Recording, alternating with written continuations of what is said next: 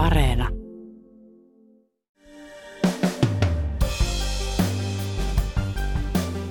Kokaiinia käytetään maailmassa enemmän kuin koskaan.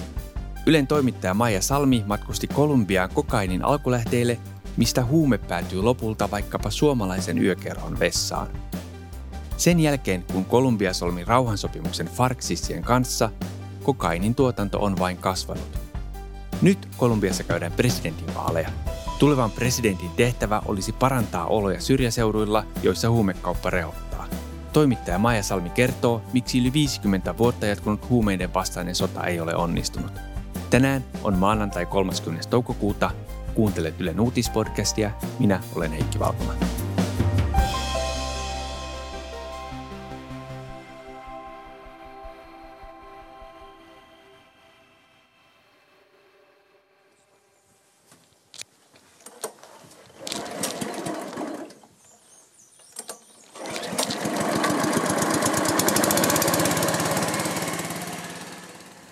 Tässä pilkotaan siis äh, kokapensaan lehtiä, Eli äh, ne kokan poimija Raspachin äh, nimellä kutsuttu henkilö on tuonut ne kokapelloilta säkissä.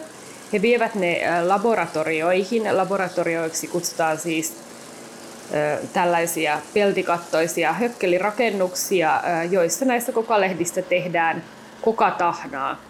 Eli ensin nämä lehdet vedetään silppurin läpi ja sitten tämä lehtisilppu, se laitetaan pressun päälle. Ylen toimittaja Maija Salmi vieraili Kolumbiassa Amazonian sademetsässä pienissä Puerto Cachicamon ja Nueva Columbian kylissä. Suurin osa niiden asukkaista saa elantonsa kokapensaiden kasvattamisesta ja lehtien jalostamisesta kokatahnaksi. Salmi seurasi Hökkeli-laboratoriossa, miten kokalehdistä valmistetaan kokatahnaa. Sitten näiden lehtien päälle laitetaan tämmöistä ammoniakkikalkkiseosta. Ja sitten tämä lehtisekoitus ja ammoniakkikalkkisekoitus laitetaan taas bensaan ja muihin happoihin ja kemikaaleihin. Sitä keitellään, sinnekin lisätään vielä ammoniakkia. Ja siitä sitten syntyy lopulta kokatahnaa. Ja tässä kokatahnasta saadaan sitten käsittelemällä kristallisoitua kokaiinia, eli tällaista valkoista jauhetta, jota mekin televisiosarjoissa nähdään ja nykyään myös varmaan ihan Helsingin yöelämässäkin. Eli siitä tehdään siis kokaiinia. Näihin kokainituotannosta eläviin kyliin Kolumbian syrjäseudulla on vaikea päästä. Nueva Kolumbian kylää ei oikeastaan pitäisi olla edes olemassa. Se sijaitsee keskellä sademetsää ja koko alue on suojeltua luonnonpuistoa. Siellä ei saisi asua tai viljellä mitään. Sinne mentiin, kuusi tuntia kesti ensinnäkin mennä sinne maastoautolla hyvin, hyvin äh, huonoa tietä. Matka oli ehkä 100 kilometriä, mutta siinä meni näin kauan, koska tie oli tosiaan niin huono. Ja sinne tultiin, niin siellä on pieni kylän keskusta, jossa oli äh, muutamia kauppoja. Myytiin kaupoihattuja, äh, myytiin naisten vaatteita, muutama naisten vaateputiikki. Kolumbialaisnaiset ovat tunnettuja kauneudestaan ja se kyllä näkyi näissä kokakylissäkin. Et, ja siellä oli myös kynsihoitola, jonka tietenkin itse pongasin heti. Siellä oli koulu, mutta se oli näiden kyläläisten itse perustama. Eli nämä ovat tällaisia täysin valtion hylkäämiä paikkoja, joissa kaikki mitä niissä on, esimerkiksi generaattori oli Katsikaavossa, mutta senkin he olivat itse sinne hoitaneet. Eli kaikki mitä siellä on, niin he ovat itse, itse hoitaneet sinne ja kaikki on maksettu ö, kokan lehdistä ja kokainista saaduilla rahoilla. El sueño más bonito que, que tenemos nosotros aquí los campesinos es que el gobierno se acuerde de invertir en estas zonas, pero no con militares. Es que se monte una universidad en Cachicamo y una universidad para nuestros jóvenes, que tengan las oportunidades que no tuvimos nosotros.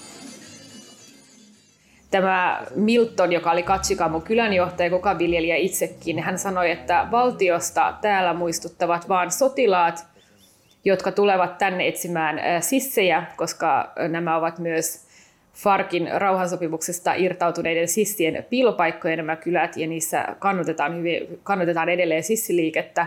Tai sitten sotilaat tulevat tänne ö, repimään irti kokapensaita ja tuhoamaan heidän viljelmiään. Eli se on tavallaan ainoa tapa, millä valtio muistuttaa heille olemassaolostaan.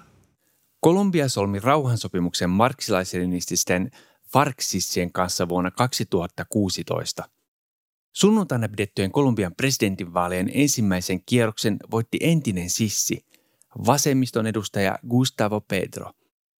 Hänellä on vastassaan toisella kierroksella Donald Trumpiin verrattu oikeistolainen Rodolfo Hernández. Oli seuraava presidentti kumpi hyvänsä, hänen tehtävänään on Maija Salmen mukaan täyttää rauhansopimuksen lupaukset eli parantaa maaseudun väestön oloja, jos huumekauppa halutaan kuriin. Osa kokainikylistä elää käytännössä lähes täysin Kolumbian yhteiskunnan ulkopuolella. Kyllä, no juuri näin. Eli he ovat täysin, he ovat täysin oman onnensa nojassa, myös lainsuojattomia, koska se mitä he tekevät, niin sehän on laitonta.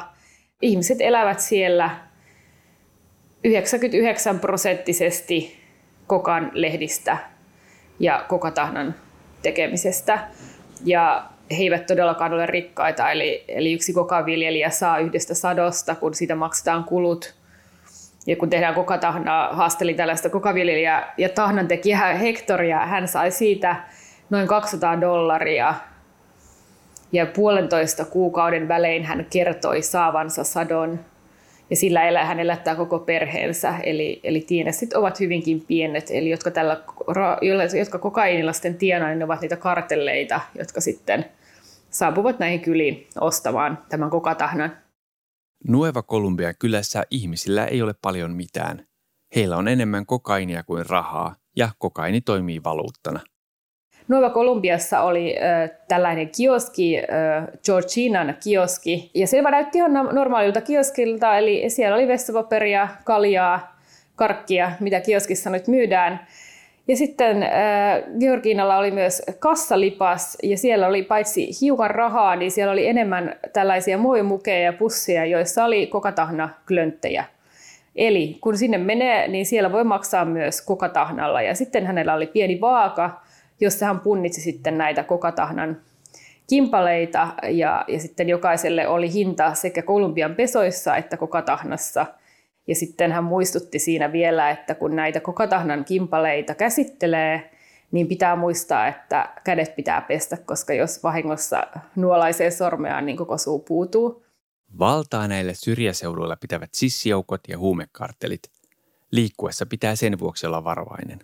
Itsekin sain siitä osviittaa, koska ajettiin siellä paljon moottoripyörällä. Nämä tiet on todella huonoja, kun mentiin laboratorioihin ja mentiin pellolta toiselle ja, ja paikassa toiseen, niin aina oli moottoripyörä kulkuvälineenä. Ja ilman kypärää aina. Siksi, no ensinnäkään kypäräjä ei varmasti edes olisi ollut. Ja toiseksi, että siellä ei saa käyttää kypärää, koska näillä, tie, näillä teillä ei saa liikkua kuka tahansa. Eli pitää olla lupa ja jos on kypärä päässä, niin silloinhan sitä ei näe, että kuka siellä moottoripyörän päällä istuu. Eli se oli ehdoton vaatimus se, että kypärä pois. Ja samalla kun mentiin autolla tänne Katsikaamon eli ensimmäiseen kylään, niin piti ajaa loppumatkaa ikkunat auki sen vuoksi, että näkyy, että ketä on tulossa. Oltiin tietenkin saatu lupa, että päästään näihin kyliin, sinne ei voi kuka tahansa mennä. Eli, eli lupa pitää olla ja, ja he tiesivät, että me ollaan tulossa, mutta jos eivät olisi tienneet, niin en tiedä, en halua tietää mitä se. Näistä kolumbialaisista kylistä alkaa ketju, jota pitkin kokaini päätyy lopulta vaikkapa suomalaisen yökerhon vessaan. Kokaini lähtee kylistä jokea pitkin eteenpäin. Siellä on tosiaan joki, jota ei, jota ei juurikaan valvota. Eli se lähtee sieltä naapurimaihin Brasiliaan, se lähtee sieltä Venezuelaan. Sieltä se lähtee usein laivojen mukana sitten eurooppalaisiin satamiin. Ja, ja toki myös on ihmissalakuljettajia, jotka nielevät kokaiinia ja muuta, mutta suurin, suurin osa siitä lähtee ihan rahtina, rahtina Eurooppaan. Suurin osa maailman kokainista tulee juuri Kolumbiasta. Yleisesti arvioidaan, että Kolumbia tuottaa kokainia enemmän kuin koskaan ennen – Monelle meistä kokainista ja Kolumbiasta tulee mieleen Pablo Escobar. Hän oli maailman kokainikuningas 1970-luvulla. Kolumbian huumekuningas Pablo Escobar on antautunut maan viranomaisille. Escobaria väitetään maailman rikkaimmaksi ja etsityimmäksi salakuljetusrenkkaan johtajaksi. Häntä syytetään huumeiden salakuljetuksen lisäksi osallisuudesta salamurhiin ja terroritekoihin. Sanotaan, että Escobarin johtama Medellin kartelli hallitsi loppuaikoina 80 prosenttia Yhdysvaltoihin salakuljetetusta kokaiinista. Pablo Escobar oli tietenkin äh, kokaiinin grand old man ja, ja vanhan, vanhan koulukunnan kokaiinikuningas silloin 70-luvulla, kun, kun hän, hän oli kokaiini, kokaiinin maailman valtias, niin silloinhan ei ollut samanlaista kilpailua edelle kuin, kuin tällä hetkellä – sen lisäksi, että Escobar oli julmaa väkivaltaa käyttävä huumeparoni, hän oli myös seurapiireissä paistatteleva ja hyvän tekeväisyyttä tekevä jukkis. Tässä vielä TV-uutiset, hyvää iltaa. Kolumbian turvallisuusjoukot ovat surmaneet huumekuninkaana tunnetun Pablo Escobarin. Vankilasta viime vuonna karannut Escobar oli maailman etsityimpiä rikollisia. Escobarin perhe koetti viikonvaihteessa hakea turvapaikkaa Saksasta, mutta hakemus hylättiin. Escobar hankki miljardi omaisuuden kokainikaupalla.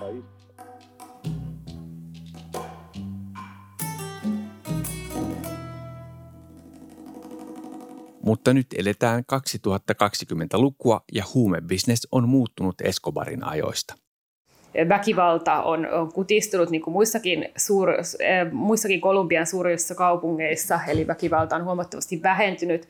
Eli huumebisneksestä on Escobarin jälkeen tullut se on paljon suurempaa, salakuljetus on toki paljon vaikeampaa ja se on paljon sivistyneempää. Eli, eli väkivalta on vähentynyt ja tilalle on tullut näihin hu, huumekaupunkeihin on tullut turismi ja suuret huumekauppiat ei enää revittele seurapiiripalstoilla, vaan he ovat enemmän niin kuin inkognito, eli he ovat tällaisia bisnesmiehiä ja naisia, jotka, jotka tekevät kokainibisnestä vähän niin kuin se olisi mikä tahansa muu bisnes. Tästähän meillä on Suomessakin hyvä esimerkki, että on, että on yritetty lähteä tehdä, tekemään kokainia niin kuin mitä muutakin tahansa bisnestä, eli, eli ei ole enää tällaisia Pablo Escobarin tapaisia suuria kokainikuninkaita, jotka lehtien palstoilla viihtyisivät samalla tavalla. Eli se on piilotetumpaa ja toisaalta on myös huomattavasti paljon suurempaa ja kokaini bisneksen ja huumebisneksen lonkerot ulottuu kaikkiin yhteiskuntarakenteisiin ja juuri jos miettii latinalaisen Amerikan eliittiä, niin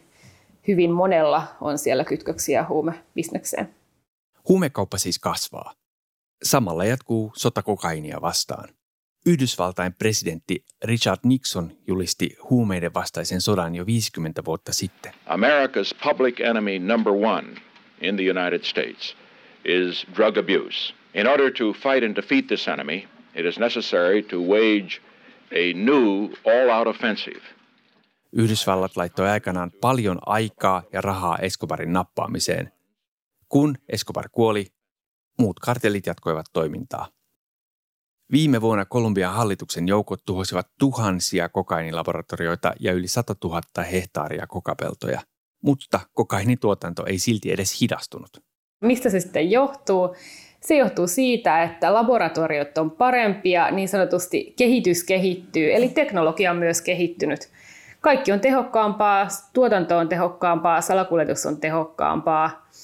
Ja on myös monia tällaisia pienempiä syitä tai monia tällaisia monia tällaisia, se ei ole, niin, se ei ole pelkästään yhden ei ole pelkästään yhtä syytä. Yksi on esimerkiksi kullan hinnan lasku vuosina 2013-2019, eli kultakaivokset, kultakaivoksilta lähdettiin tekemään kokaiinia, koska siitä sai enemmän rahaa. Sitten on tietenkin tämä Farkin rauhansopimus, eli vasemmistolaisten sissien ja Kolumbian hallituksen noin kuusi vuotta sitten solmiva rauhansopimus, ja sen seurauksena kokan viljely lisääntyi. Mistä se sitten johtuu? No se johtuu siitä, että kokan viljelijöille luvattiin sitä enemmän korvauksia, mitä enemmän he tuhoavat näitä kokapeltoja, Eli tässä sitten seurasi se, että viljelijät istuttivat entistä enemmän kokapeltoja, kokapensaita, koska he ajattelivat, että nyt he saavat enemmän korvauksia. No, mitään korvauksia ei juuri kenellekään tullut. Kaikki lupaukset petettiin, se näkyy just näissä kylissä, eli he toivovat uusia teitä, he toivoivat peruspalveluja, mitään ei tapahtunut, eli ei, ei, ollut, ei siellä ole muuta vaihtoehtoa. Eli sitten kokaini, kokapensaat kasvavat ja, ja, ja niitä, niitä on siellä nyt tosiaan enemmän. Ja sitten sen jälkeen, rahasopimuksen jälkeen myös Farkin, Fark pyöritti, siis sissit pyörittivät myös kokainikauppaa. Sinne tuli uusia toimijoita, meksikolaiset kartellitkin tulivat Kolumbiaan. Ja heillä on tunnetusti varsin kehittyneet järjestelmät. Eli, eli kehitys kehittyy ja kokainin tuotanto on huipussaan, vaikka huumeiden vastainen sota jatkuu ja siihen käytetään enemmän rahaa kuin koskaan ennen myös. Kokaini on miljardibisnes. Huumausainemarkkinoita käsittelevän EU-raportin arvion mukaan kokainikaupan arvo oli muutama vuosi sitten pelkästään Euroopassa yli 9 miljardia euroa. Italiassa poliisi on takavarikoinut yli kaksi tonnia kokaiinia Genovan satamassa. Takavarikko on suurin Italiassa 25 vuoteen. Kokaini oli pakattu 60 säkkiin, jotka olivat kontissa Kolumbiasta lähteneessä kauppalaivassa. Kokainilasti on noin puolen miljardin euron arvoinen. Italian poliisi kertoo, että... Euroopan poliisivirasto Europol sanoi viime vuonna, että kokainia virtaa nyt ennennäkemättömiä määriä Eurooppaan latinalaisesta Amerikasta. Puhutaan aivan mielettömästä, mielettömän suuresta bisneksestä, niin kuin sanoin, että kyse ei ole pelkästään siitä huumeesta. Se huumekauppa kytkeytyy niin monen muuhunkin asiaan. Sitten on niin kuin rahanpesu, mikä näkyy esimerkiksi Espanjan Espanjan aurinkorannikolla Marbejassa, jossa itsekin kävin, että siellä huumerahaa pestään ja Gibraltaria veroparatiisi, Gibraltarilla veroparatiisissa siinä vieressä. Eli huumekauppaan kitkeytyy niin moni muukin bisnes, ihmiskauppa ja toki aseet, YMS, että puhutaan kyllä, se on varmaan maailman, maailman kannattavin bisnes, huumebisnes tällä hetkellä. Ja mitä, sitä kannattavampaahan se on, mitä enemmän, mitä laittomampaa se on. Eli, eli huumeiden vastainen sotahan toimii. Huumeiden vastaisen sotaan Yhdysvallat on pelkästään Kolumbiassa ö, käyttänyt 11 miljardia dollaria. Ja mitä on tapahtunut? Ei mitään. Kokainin tuotanto on huipussaan. Kokainin käyttö on huipussaan. Eli ihmiset, jotka sillä käärivät rahaa, niin ovat tosiaan nämä kartellien kartellien johto ja huumepyramidin ylätasolla olevat ja toki myös sitten korruptoituneet virkamiehet ja poliitikot. Ja niin kauan kun on kysyntää, on myös tarjontaa.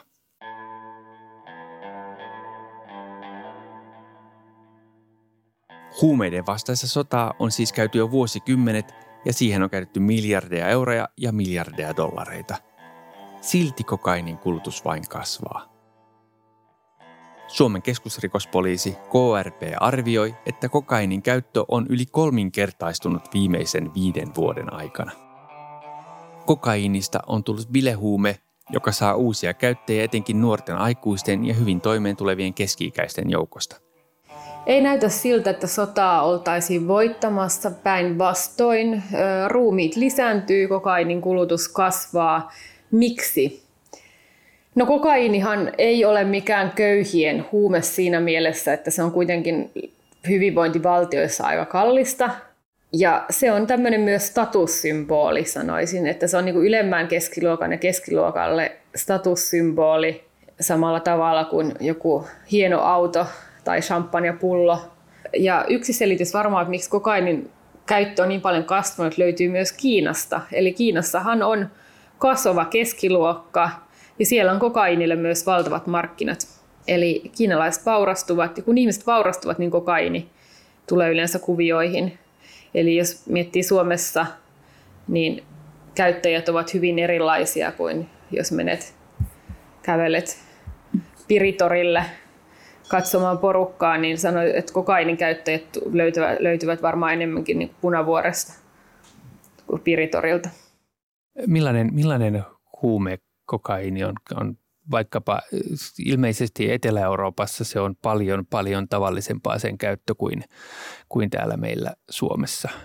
Kyllä, mähän olen asunut Espanjassa suurimman osan aikaa, suurimman osan aikuisikääni, eli muutin Espanjan vuonna 2008 lopussa ja muutin itse asiassa Espanjan Chilestä, jossa opiskelin.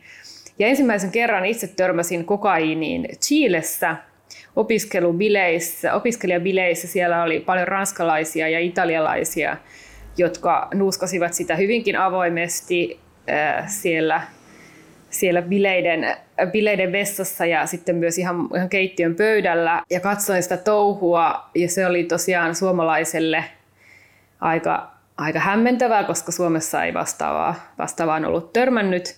Ja sitten muutin Espanjaan ja siellä ensimmäinen järkytys tuli tosiaan yksissä häissä, joissa olin sen aikaisen poikaystäväni avekkina ja siellä hän tunsi siis tämän sulhasen. Ja siellä oli tällainen systeemi, että sulhasen lähimmät, lähimmät ystävät, niin heillä jaettiin tällainen kuristellinen pieni pussi. Ja katsoin, mitä siellä pussissa oli, niin siellä oli kokaiinia vähän. Eli, heille, eli siis hääkarkki olikin hääkoksua.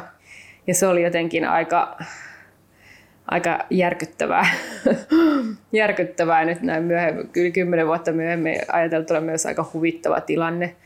Ja se kertoo aika paljon siitä, että miten arkipäiväistä se on. Ja, ja siihen, nyt asun Barcelonassa siellä yöelämässä, niin kyllä kokainiin törmää hyvin usein, jos osaa vaan katsoa. Ja vaikka ei osaisikaan, niin se on hyvinkin näkyvää siellä. Et siihen Suomeen verrattuna niin hyvin avoimesti käytetään huumeita. Pero han habido algunos niños jóvenes de acá muy queridos que lo hemos visto carecer, lo hemos visto en brazos de sus madres y se han desarrollado acá y cuando un día no, el niño se fue para la guerra. Palataan vielä kolumbialaisiin kyliin sinne kokainin alkulähteille. Kun tapasit kyläläisiä ja juttelit heidän kanssaan, mitä he ajattelevat kokainin vastaisesta taistelusta ja huumepolitiikasta? Oliko heillä näkemyksiä siitä? Oli heillä näkemyksiä. Heille huumeiden vastainen sota tarkoittaa elinkeinon menetystä. Heille huumeiden vastainen sota se, että heidän peltojaan ja laboratorioitaan tuhotaan, niin se tarkoittaa sitä, että, että heillä ei ole mitään vaihtoehtoja. He kysy, moni kysyy, että miksi miksi näitä rahoja ei käytetä siihen, että heille annettaisiin jotain muita vaihtoehtoja? Miksi ei heille tehdä näillä huumeiden vastaiseen sotaan tarkoitetulla rahoilla teitä? Miksi heille ei anneta koulutusta? Miksi heille ei anneta sairaalaa? Miksi heille ei anneta peruspalveluja? Jos heillä olisi vaihtoehtoja, niin kukaan ei kasvattaisi kokaa. Jos he yrittävät kasvattaa jotain muita hedelmiä esimerkiksi siellä, niin tiet ovat niin huonossa kunnossa, että ne pilantuvat ennen kuin ne ehtivät markkinapaikoille. Ja sitten sinne kyliin tulee nämä huumeiden vastaiset taistelijat, jotka repivät pensaat irti tai pommittavat laboratorioita ja tuhoavat heidän elinkeinon, niin ei heillä tietenkään ole siitä mitään hyvää sanottavaa, koska mitä he sitten tekevät. Ja se toiminta, he odottavat, että sotilaat lähtevät ja sitten kokapensaat kasvatetaan uuteen paikkaan.